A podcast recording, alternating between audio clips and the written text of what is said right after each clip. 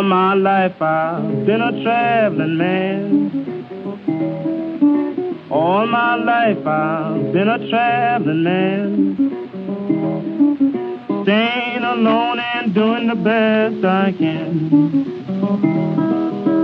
Welcome to Interchange. I'm Doug Storm. Our show is Ghosts, Dogs, and the Law on constructing criminality and negating persons. Our intro music tonight comes from Blind Blake. This is Police Dog Blues. Our program is a conversation with Colin Dayan, author most recently of two lauded books, With Dogs at the Edge of Life and The Law is a White Dog. She's at work on a memoir now, Animal Quintet, sections of which have appeared recently in places like the Los Angeles Review of Books and the Yale Review. As much of Dayan's work centers on the way the law has been written to serve the white master, we begin with the discussion of the recent police executions of Alton Sterling and Philando Castile, killings I've heard called extrajudicial, meaning no accusation, no trial, no jury, no judge, just death by cop. Though Dayan claims these are wholly sanctioned by laws which were formulated in and through the slave owner's nation. Dayan calls this ritual repetition what comes through for me in this interview and in reading these books is the way in which what is going on today is as much a reenactment as it is new or even intensified. At one point, Colin Dayan calls the persecution and execution of black Americans a kind of phantasm that has always existed, but seems to require fresh categorical sheets for us to see it. The construction of the slave as criminal serves the requirements of the 13th Amendment. Its first section reads in part neither slavery nor involuntary servitude, except as a punishment for crime, shall exist within the United States or any place subject to their jurisdiction. Colin Dayan is Robert Penn Warren Professor of the Humanities and Professor of Law at Vanderbilt University. She joined me from her home in Nashville, Tennessee via Skype. Please forgive us a few audio anomalies throughout. Dayan details civil death in the U.S. as a good example of the nation's exceptionalism and the way that prisons transform the incarcerated into negative persons via indefinite solitary confinement and the severe restriction and limitations on reading. I guess I'll travel on, guess I'll let her be. Before she her police dog on me. It's an interesting thing to have you know, woken up and and seen you know, these continuing um, horrifying images, you know, with Alton Sterling in Baton Rouge and uh, uh was it Philando Castile in St. Paul? Um, this sort of violent and uh, I guess authorized or out maybe outside of authorization either, e- either they or, or something they call extrajudicial perhaps violence. It's outside of due process and in a um, in a way that the law has its way with dogs, I suppose, and we can go into that. It's um, it seems like within your the body of your work, you can see us working through this idea of um, representation. You know, within within um, the the creature or the being that is a that is a less than, or as we conceive as less than, and and how uh, it could stand in for how we treat. Um, people as well, or how we conceive of people in that same space, and how the law has worked to codify them in similar fashion, if if not exactly the same fashion. So it's been it's been a really fascinating journey with you through um, these these two books in particular, and then reading what you've shared with me of your memoir as well. Um, so it's um, it's kind of like what's what's ghosts, you know, what's dogs, what's the law. These things kind of become representative of other things. It seems like you're you're doing some work to move in into and through that for me, what matters is tracing how what we call extrajudicial uh, punishment, as you describe the latest executions, are actually condoned and sustained by law. And, and that's what really interested me in the law as a white dog. The way what we think of as a kind of legitimacy is itself a manner of um, sustaining and certainly perpetuating in highly uh, unexpected ways sometimes uh, the very kind of killing that we are now, you know, that we abhor and that we see. The language of punishment interests me greatly. The language of law that doesn't die. So when I say the haunt lives on and lives on in ways of embodiment, it's important to understand that the these this what lives on is also a kind of ritual repetition of terms that go all the way back um, to slave cases on through our Eighth Amendment cases. And certainly the kinds of evasions that we face whenever a black person is executed is part and parcel of that, that old history. So that I'm a person who does not believe in, shall we say, progress. In fact, you could argue that these practices are even, as I said in a, in a Twitter post, more pernicious, uh, more frightening because they um, they have a veneer of something different, something new. So I, I suspect I'm rather pessimistic about change in this country. I think that the hatred of color and of difference and the need to promote whiteness is so extreme that even our media is contaminated as they report these killings. And I think it's crucial also to recognize that the spectacle that is being made of these videos is in itself something very akin to the kind of spectacle that we saw during lynching the idea of the words as they continue to be repeated, uh, recycled, used again, uh, cover different issues or uh, find ways to cover up different things, and saying that the law has has been a sort of hardly a continuum rather than a, a, just a blanket that has continued to cover us, I suppose, in the ways that allow these things to be. And I think in particular, as you walk through the, the Rehnquist court and on into, I guess, Rehnquist 2.0, which is Roberts in, in your, the law as a white dog, it just, it just, you just struck me over and over with that, as you say, the, the consistency of these efforts over time, you know, the consistency of this language. Uh, well, maybe speak to that just for a minute. I yeah. mean, I think that as many people have recognized and this is where the law as a white dog began.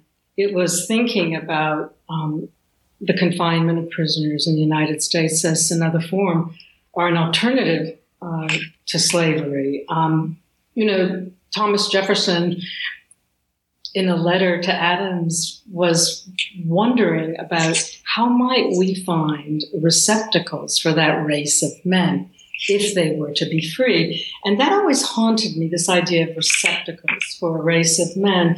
And I think that the very formation, of course, of our penitentiary system was founded uh, after you know slavery was abolished as the 13th amendment uh, has that wonderful parenthetical uh, that slavery is abolished, except in the case of uh, those who have committed a felony. Um, I'm roughly paraphrasing it, but I think the question for me, which perhaps will lead us back to the, what we're experiencing today, is that the law as a white dog asked, "What does it mean to be dead in law?" I took very seriously the idea that what someone like Orlando Patterson called social death of slaves was reinvigorated by what I speak very, very uh, carefully about as the civil death of those found to be prisoners sentenced to life. Civil death only took on this life in the United States. It's a medieval fiction that was lost. Uh, one, you know, after the Middle Ages in England, it was civilly dead. Civil to be civilly dead was not enacted ever for something like imprisonment. It was only in the United States. And I try to track how, after slavery was abolished, the first civil death statutes came about in New York. And so for me, um, the idea that we have certain practices that are anomalous in the so-called civilized world, indefinite solitary confinement or the death penalty, is not surprising given that we also have something called civil death, which is still very much, depending on what state you're in, part and parcel of what it means to be imprisoned. I'm Doug Storm. You're listening to Interchange on WFHB. My guest tonight is Colin Dayan, author of With Dogs at the Edge of Life and The Law is a White Dog How Legal Rituals Make and Unmake Persons. The other thing I just want to say is that um, I, used to write that slavery resurfaced under other names, but now I think that what's more concerning to me is that there is a way in which, through our prison system, the practices are guaranteed in rather detailed ways to construct persons that I say I describe as dead in law. But beyond that, um, as I write in the chapter Words Behind Bars, the prison regulations in many uh, state penitentiaries are geared to making sure that there is no reading allowed, that the isolation that is practiced is so extreme that you are confronting the transformation of not just a person into a thing, but as I argue, negative persons. I write a great deal about negative personhood because I think that what's important when we speak is to be very careful about our terms. I think that when we think about humans, that isn't what I'm talking about. I'm talking about persons, those in the Lockean sense who have will, affect. The notion of a person, consciousness over time, it is that consciousness, it is that personhood that the prison system at its harshest is concerned with destroying. And that, for me, is a punishment worse than death. The idea that you could, as Charles Dickens said about Eastern State Penitentiary way back in 1835, that there was nothing more cruel, no physical punishment more cruel than this daily tampering with the human brain. And so I think that for me, the problem is how can corpses, shall we say, be legally fabricated? How is it that the law can allow for this destruction of personhood? And that is why uh, in the law as a white dog, I turn specifically to the reading of case law because again, I think it's in the language that is repeated over time uh, that you have the kind of destruction and racism that continues mm. unabated. Well, you have um, you mentioning Dickens there as well in Eastern State Penitentiary. I think you go into Benjamin Rush there as well, and I think it calls up another interesting perspective in terms of liberal, progressive ideas in this space too. Rush himself put his his own child, I think, into uh, the the sort of type of prison situation that he thought would be reformative. Is that correct? Yes, there were all kinds of experiments about reform and reformation. What do we mean by reformation? Is it a conversion experience of a religious kind? Do we use the religious conversion as a cover for the transformation of people into what we might call zombies? Right. I, mean, I think that um, these these kinds of experiments um, are at the founding. They're the foundation, you know, of our of our country. And I think there is something so specific to the peculiar violence um, of this country that is a violence that is carried out in law. From people I know, and I know growing up in the South, um, the law meant a lot. It wasn't that if you weren't a lawyer, you could, you, you, you wouldn't understand what was happening. It was the law that we understood to be at the root of suffering. And as I say at the very end of The Law is a White Dog, we knew the police as the laws. So law was never something abstract. It was something physicalized. It was as mean and scary as a Haitian spirit in the night. And that is what I wanted to do. I decided in The laws of White Dog is to bring together what we think of as ghostly and what we think of as terrifying with practices that we think of as the most usual, uh, customary, and legitimate. That being the law. But it's also a very, very palpable ritual that can attack um, and destroy and dismember and mutilate.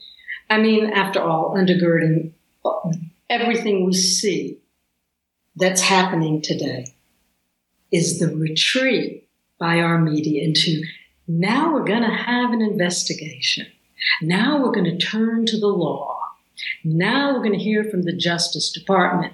And we know from all the previous murders that that is simply, I don't want to say a dead end, but it's a ruse because the law, this law, our law, and the way that it is practiced has never saved anyone who is considered outside the pale of human empathy. That means outside a certain elite. And I have to say, it is a white surround. I don't care how well meaning uh, whites are in this country, race is the matter. It's time for a break. This is Doug Storm for Interchange on WFHB. You've been listening to my conversation via Skype with Colin Dayan, Robert Penn Warren Professor of the Humanities and Professor of Law at Vanderbilt University. She's the author most recently of The Law is a White Dog and With Dogs at the Edge of Life. Stay with us for more of ghosts, dogs, and the law when Interchange returns on WFHB.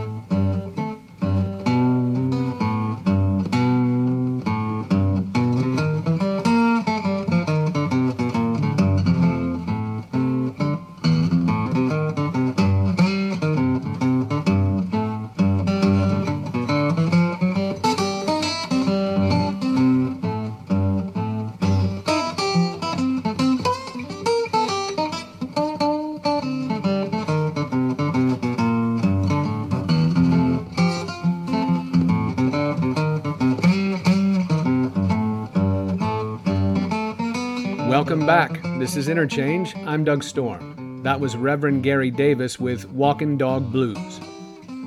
My conversation for this program is with Colin Dayan, Robert Penn Warren Professor of the Humanities and Professor of Law at Vanderbilt University, who joined us by Skype to discuss the way our slave nation has codified the black body as a subject on the margins of the human. She traces the course of the legal language that continues to work through our court decisions to this day, language that haunts us but in a very material and physical way, in her book, The Law is a White Dog. In her subsequent and most recent book, With Dogs at the Edge of Life, Dayan relates her personal responses to the treatment of dogs and dog owners with her more scholarly pursuit of the black codes that still inhabit court decisions. Dogs as proxy for color, for poverty, for the category of the inferior, creatures termed pariah dogs, the pit bull, and the stray. When we went to the break, Dayan had discussed how in her childhood in Atlanta, they called police and dog catchers the laws, an embodiment of a power that was seemingly out of nightmares.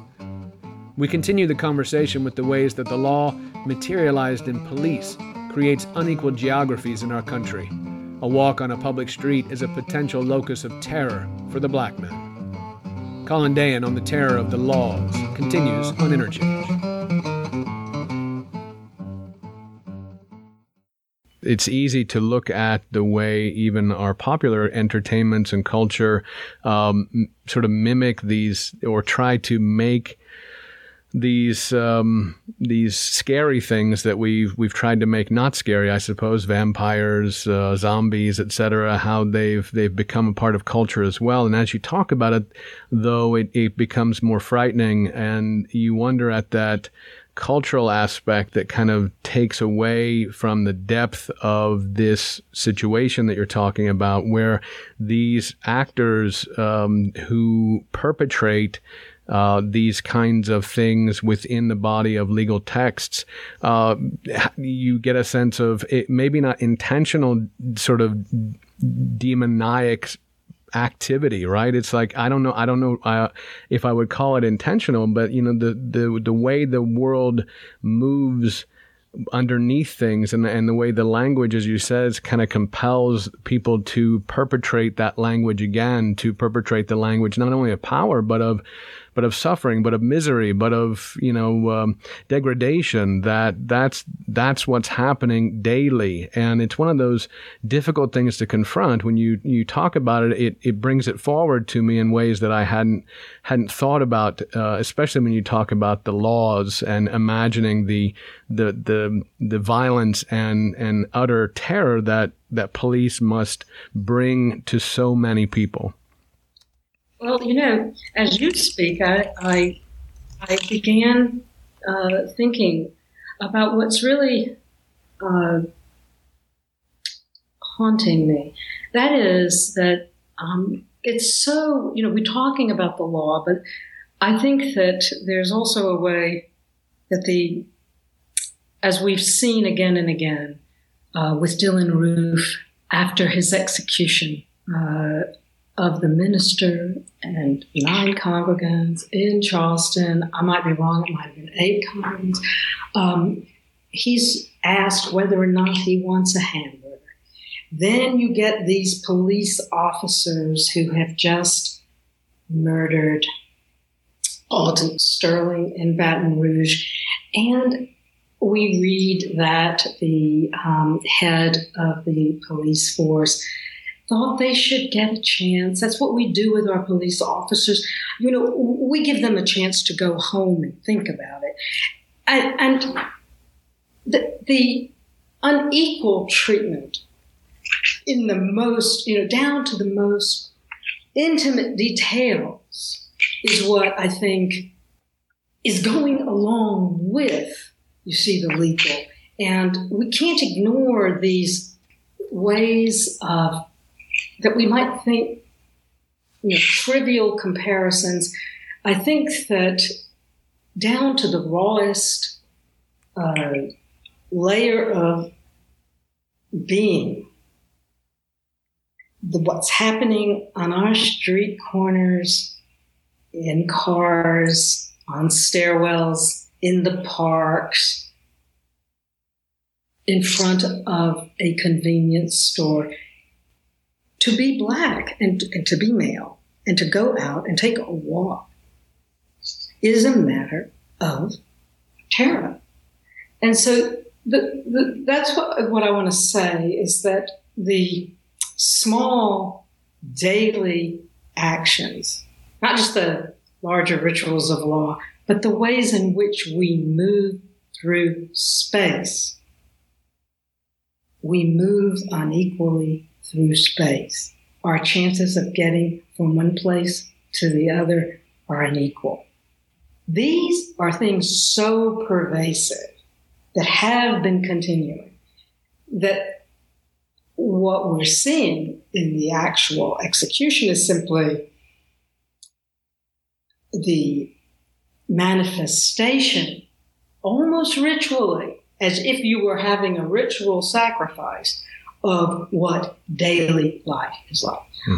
Right. So, but of course, all of this is um, why I think that there might be, uh, and I say this tentatively, another political life that we might be able to learn. Um, there might be another way of thinking about politics by thinking about animality.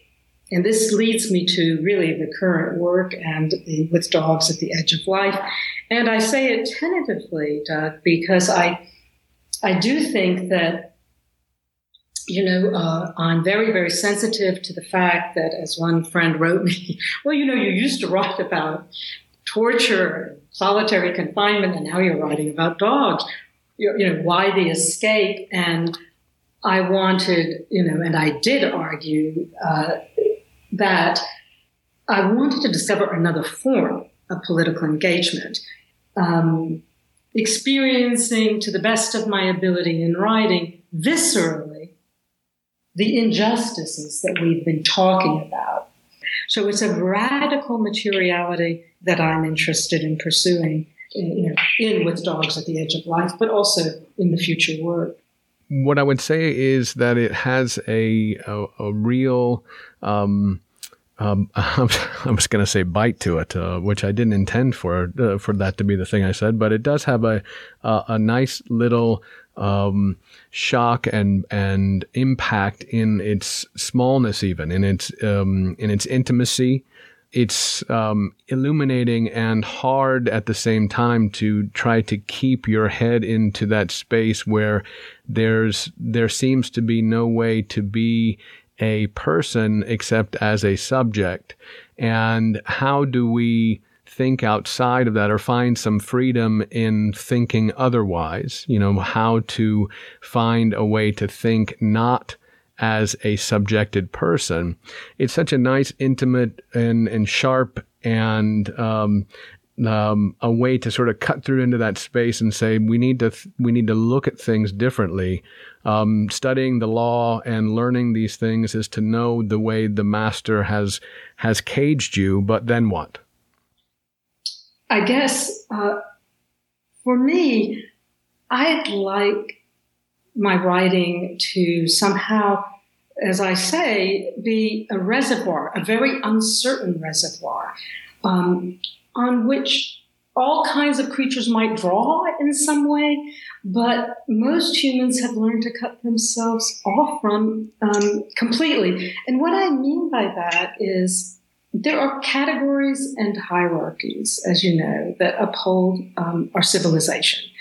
And those dichotomies um, or those taxonomies, more particularly, you know, operate and they always have since the natural histories of the Caribbean and uh, the justifications for slavery.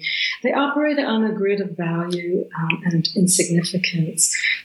So there is a way in which the lives of the human and non human animal are most closely tied together, it seems to me, in situations of oppression when what I've called rituals of terror are being practiced.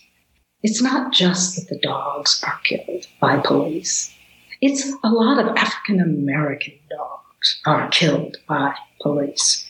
And there is nothing more terrible than to terrify a person already being sussed by a policeman with the killing of their dog. It's that kind of murder across species that is most terrifying about what's happening right now in this country.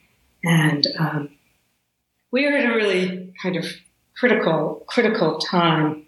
I think that if you were to ask me, so you've been talking about another political life. I mean, what would that other political life look like, you know, in the current climate between a Hillary Clinton and a Donald Trump? Well, there isn't. that is not the political life I'm talking about. But, um, you know, we're at a kind of critical time. I'm Doug Storm. You're listening to Interchange on WFHB. My guest tonight is Colin Dayan, author of With Dogs at the Edge of Life and The Law is a White Dog How Legal Rituals Make and Unmake Persons.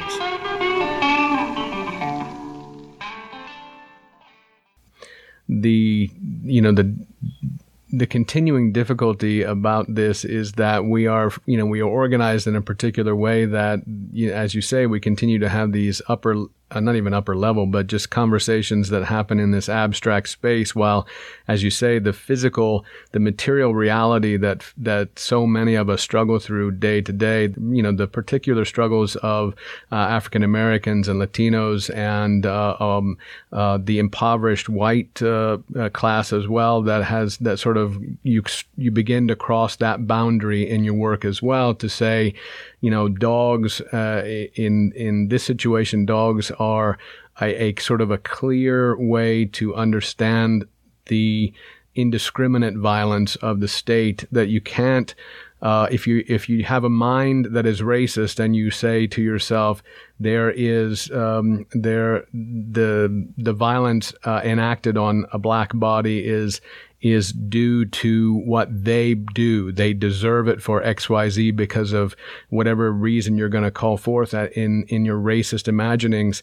It is at the dog level that you, you sort of, you're sort of stuck and say, but these are dogs and how do we craft, you know, that same kind of inhumane treatment so that, you know, we're, we're sort of, able to to enact these same violences upon creatures that people seem to love wholeheartedly and at the same time find their way into hating wholeheartedly. To look at things eh, from that perspective from within that world and and begin to see how class and human thinking and human hierarchies and these damaging perspectives of authority and law are visited through people's animals, through creatures, through the violence we do to the world that isn't human, that is seemingly intended to be human violence as well. Violence perpetrated against classes of people and colors of people. And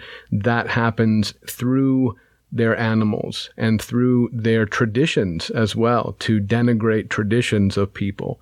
Um, also via these uh, decisions at what you I think you call the humanitarian level to to decide that for humanitarian reasons we need to get rid of certain creatures. Well, it's a specific breed, of course. right, right. I first was writing about when I wrote the piece "Dead Dogs" in the Boston Review.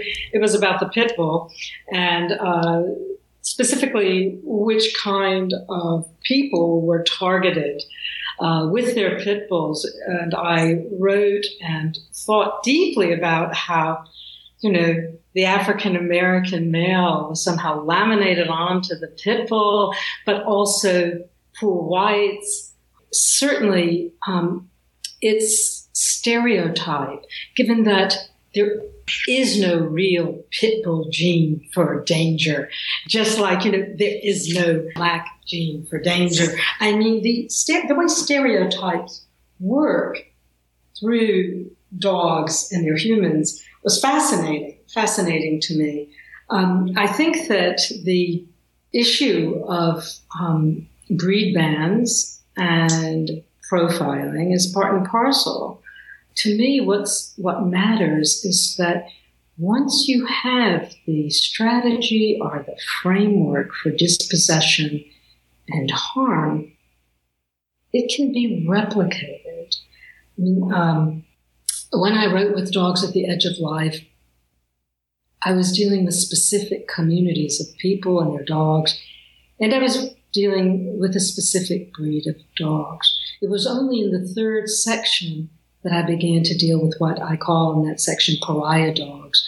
And those were strays that were found in cities or places that were rapidly undergoing modernization. And I think that were I to be asked to write an afterword now, what I would want to do is talk about this whole idea of the stray, how we come to identify entities that don't belong, that are not part of the community, and that are therefore, even if they live in our communities and are our neighbors, are somehow deemed stray. And, you know, um, the idea of a stray was for Hannah Arendt one of the most terrifying. Even scarier, she said, than being identified as a criminal or a refugee. To be stray, to belong in some sense nowhere, but also, I would add, to have upon you, crept, pushed upon you, the idea that no matter what you do, you are always going to be in a corner of the world that is not part of the center. It is the way that marginalization is working in the United States today. Um, it's, you know, when you think about uh, prisons, and I'm thinking, I'm kind of stream of consciousness here, um, the idea, you know, was, well, you're a criminal, so we'd imprison you. And of course, the minute you've been imprisoned, no matter what you've done, you have been criminalized. And I remember when I was writing The Law is a White Dog, I kept thinking, you know, this is not criminality that we're dealing with. We're dealing with the phantasm of criminality. How do you invent criminality? That's what the prisons are for. That's what the police are doing.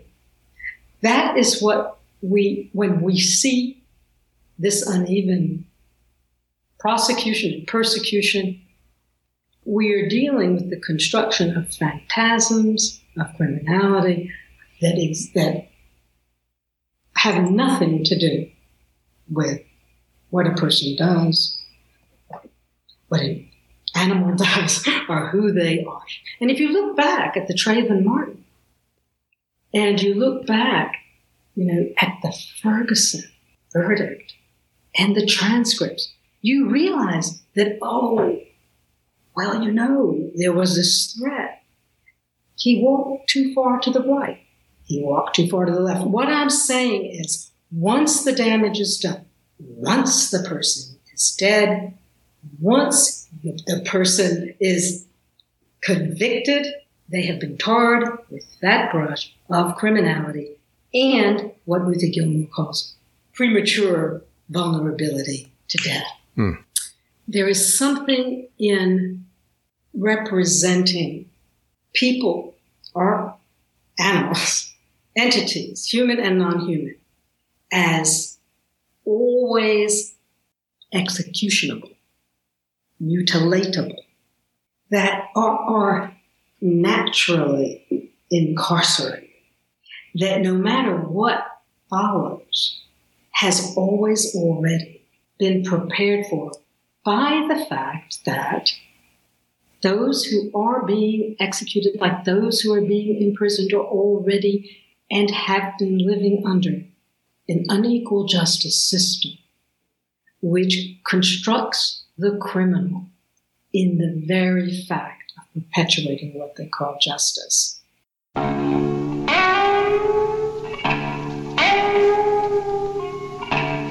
It's time for a break. This is Doug Storm for Interchange on WFHB. You've been listening to my conversation via Skype with Colin Dayan, Robert Penn Warren Professor of the Humanities and Professor of Law at Vanderbilt University. She's the author most recently of The Law is a White Dog and With Dogs at the Edge of Life. We closed this segment with the terrible idea of being termed a stray with no social protection, which we might call our current marginalization project. marginalized by creating and applying criminality to the black body and the pit bull as proxy. Stay with us for more of Ghosts, Dogs, and the Law when Interchange returns on WFHB. Oh, dog. How's every day my baby's gone?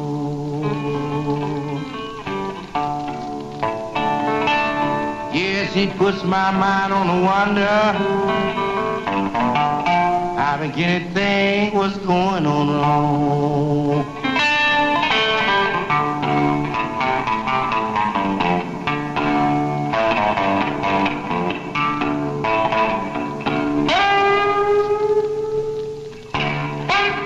Welcome back. This is Interchange. I'm Doug Storm. We just heard Lonesome Dog Blues by Lightnin' Hopkins. We begin this final segment with a look at humanitarian intervention in the guise of humane societies. These often serve as a locus of extermination. Does putting the word humane in front of a killing act justify it? Also, Dayan notes how the language of care is a language of privilege. We then turn to Animal Quintet, Dayan's most recent work in memoir, that perhaps is a return to a writing she suggested she would not do in her 1995 book titled Haiti, History, and the Gods. Quote, Let me admit at the outset that I am obsessed by Haiti for reasons that have much to do with my own vexed and haunted childhood, the uncertainty of my family origins, and my confrontation with an always blocked, silenced, or unspeakable history. I will take my reader on no backward turning journey into childhood terror fragments of denial, and lies that kept me forever outside, always on the margins of any place or self that could be called my own. Unquote. The south of Atlanta, Georgia, is the context for this final segment with Colin Dayan on Interchange.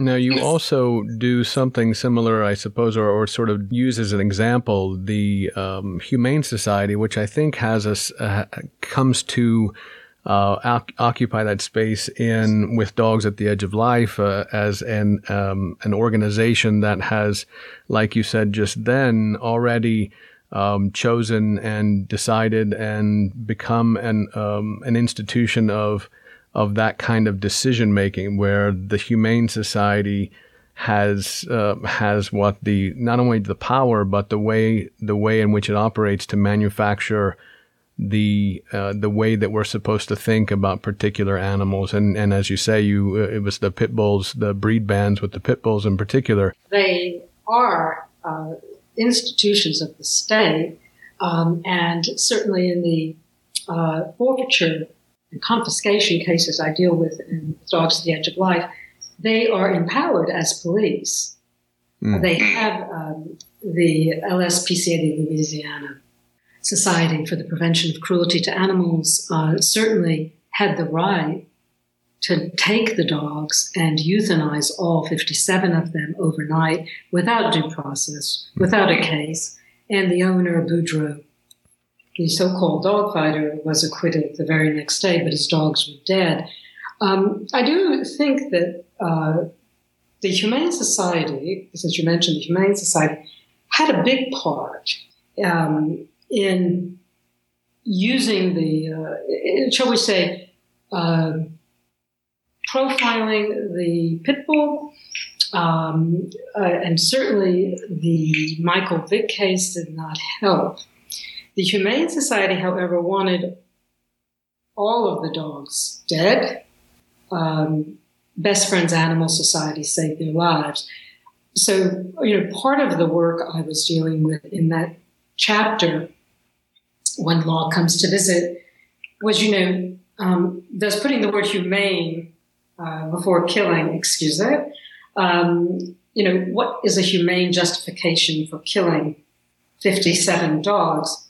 I think one of the things that I write about um, in both books is the danger to return to that uh, of humane uh, professions of humane um, action. You know, there, the use of the word humane is, is always a, a dangerous one. It, it, it promises a certain kind of mercy or care and as we all know, uh, humane care when it leads to extermination is the worst. So I think that the language, um, you know, of humane organizations uh, is always something to be leery of. You know, not to go too far afield, but something I'm writing about now is about the Creole pigs. And these were the black pigs of Haiti, the thousands livelihood of the peasantry. And USAID, along with other organizations, humanely exterminated them uh, because they feared there was, uh, this was false, it turned out, uh, they were carrying a swine flu epidemic. So, I mean, um, many people have dealt with uh, the dangers of a kind of liberal humanism that ordains uh, certain kinds of exterminations or death, all under the language of care. But you can only, you know, be a person of privilege to have that position. Right. Right. And uh, so the powerless uh, suffer very often from those humane uh, campaigns.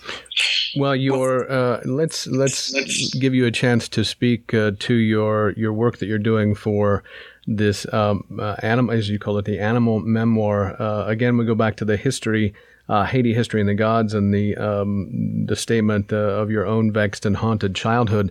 is that what you're exploring in this in this in this new work? Well, that's a great question. Um, you kind of put me on the spot there. Okay, so it's called Animal Quintet, and I, I think when you say, "Am I exploring the vexed uh, childhood?" Um, the childhood is vexed, uh, racially vexed, and uh, I think that the reason I can't write the personal memoir is that I don't really want to. I don't want to write about a personal, uh, at this point in time, uh, problem of racial identification. Mm. However I do want, without putting myself at the center, to write about um, the terror and extermination that I experienced that was racially, um, always racially coded and racially enacted. And I'm finding that I can do that through um, the animals in more or less in my life are the animal stories that were always racial and racist stories very often. So the the um, the animal quintet is really a, uh, a way of getting at uh, both the terror and the um, racism, not through the treatment of animals, but through actually the use of of um, animal stories, the ways in which um, animal songs that I heard um, came through to me. And I think if I can be particular enough in this, and if I can be uh, specific enough, I think the details will tell the story of hate that I want to tell by whites that won't have to have me as center. Hmm. And that would be important to create a kind of text that would be a medium for understanding the kind of long lasting and pernicious practices that we call racist, but that also have a kind of quality of jubilation and pleasure about them. I'm trying to get at that paradox of Southern cruelty that I knew in my childhood that joined um, brutality to laughter. I'm Doug Storm. You're listening to Interchange on WFHB. My guest tonight is Colin Dayan, author of With Dogs at the Edge of Life and The Law is a White Dog How Legal Rituals Make and Unmake Persons. It's interesting how you work through the the legal rituals that make and unmake persons, and yet there are rituals, you know, all sorts of rituals that make and unmake us. And it seems like you're you're working to to understand those particular rituals that both uh, made and that you might want to unmake uh, out of your childhood as as well. Um, and it's it, it, it's an interesting aspect of it that it's it's occasionally very as you say, physical. There's a lot of sexual, you know, the sexual quality to the to the work. The idea that a lot of what's tied into this paradox of Southern cruelty is sexual as well. Um, you make use of um, is it Lucille? Um, yes. Yeah, she's she's an interesting. I mean, she serves as a kind of she is the person. Yeah, she she's the the kind of the the guide and in, in some sense to to the reader to to sort of see what's what you're being um, introduced to, what you're looking through, what you're hearing about the traditions of the South that you're you're. She's Jamaican, and she moved uh, to the South very very young, and she came into our household. Uh, gosh, when I was just two, and uh, she raised me, and um, I guess that's a familiar story, of course, um, in the South, um, uh, as my parents were traveling. But she is the um, muse, and she saved my life many times through teaching me how to uh, have faith and how to experience everything around me. No, no, to retrieve her is a, an important, important part of the the word. I also think that she probably to just return to ritual. Um, you know, she always said that the only things that count are the things that you want to repeat. And um, the interesting thing about ritual is that, unlike you know belief or something like faith, it's always grounded in repetition and in the in the real. And I think that it's also highly historical and political. And so ritual is something when I use the term that I hope keeps the feet, you know, on the ground and doesn't allow for a kind of leap um, into something magical because ritual is adamantly not magical. You know, um, one of the great things about ritual is you can take the most ordinary thing, you know, a Coke bottle on your desk, and if you bring it into a ritual surround, it can become, you know, a vessel for the gods through how it's handled, through how palpably and repetitively it's passed from one to the other. And so for me, you know, when I use the term ritual, it has to do with a collective, it has to do with um, particularity, and again, materiality, as opposed to something that we can idealize or think that is uh, transcendent and separate from dirt. You know, it, it's always important to find uh, one's inspiration, it seems to me, uh, in what is disdained by those who value reason. Well, I like it. I tell you, it's the it's the thing I like most about it because I have uh, struggled myself uh, against the I you know, the I guess the the the primacy of of rationality. You know, the primacy of, of the ways that we are experimented upon, and, and and we continue to experiment with with our world without understanding and without even the patience to sit and listen and see and feel uh, anymore. Um, well, so, one thing I should add is that slavery was always justified as reasonable and necessary. Yeah. And it's reasonableness, that term that goes through so many slave cases. What is a reasonable correction of a slave that ends in their death. Hmm. What is, you know, what is a reasonable uh, judgment?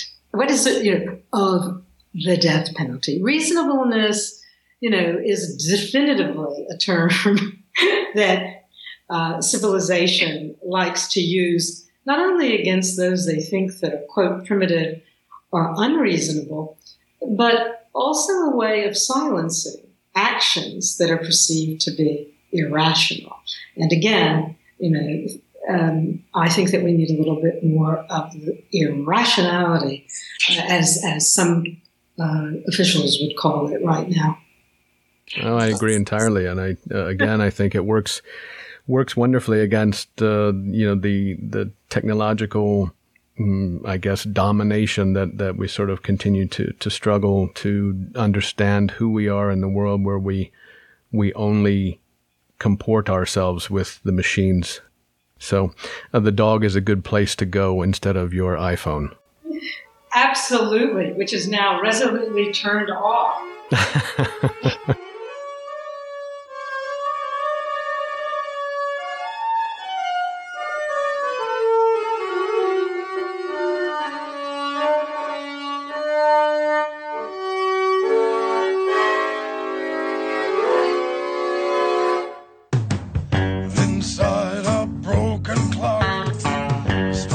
That's our show.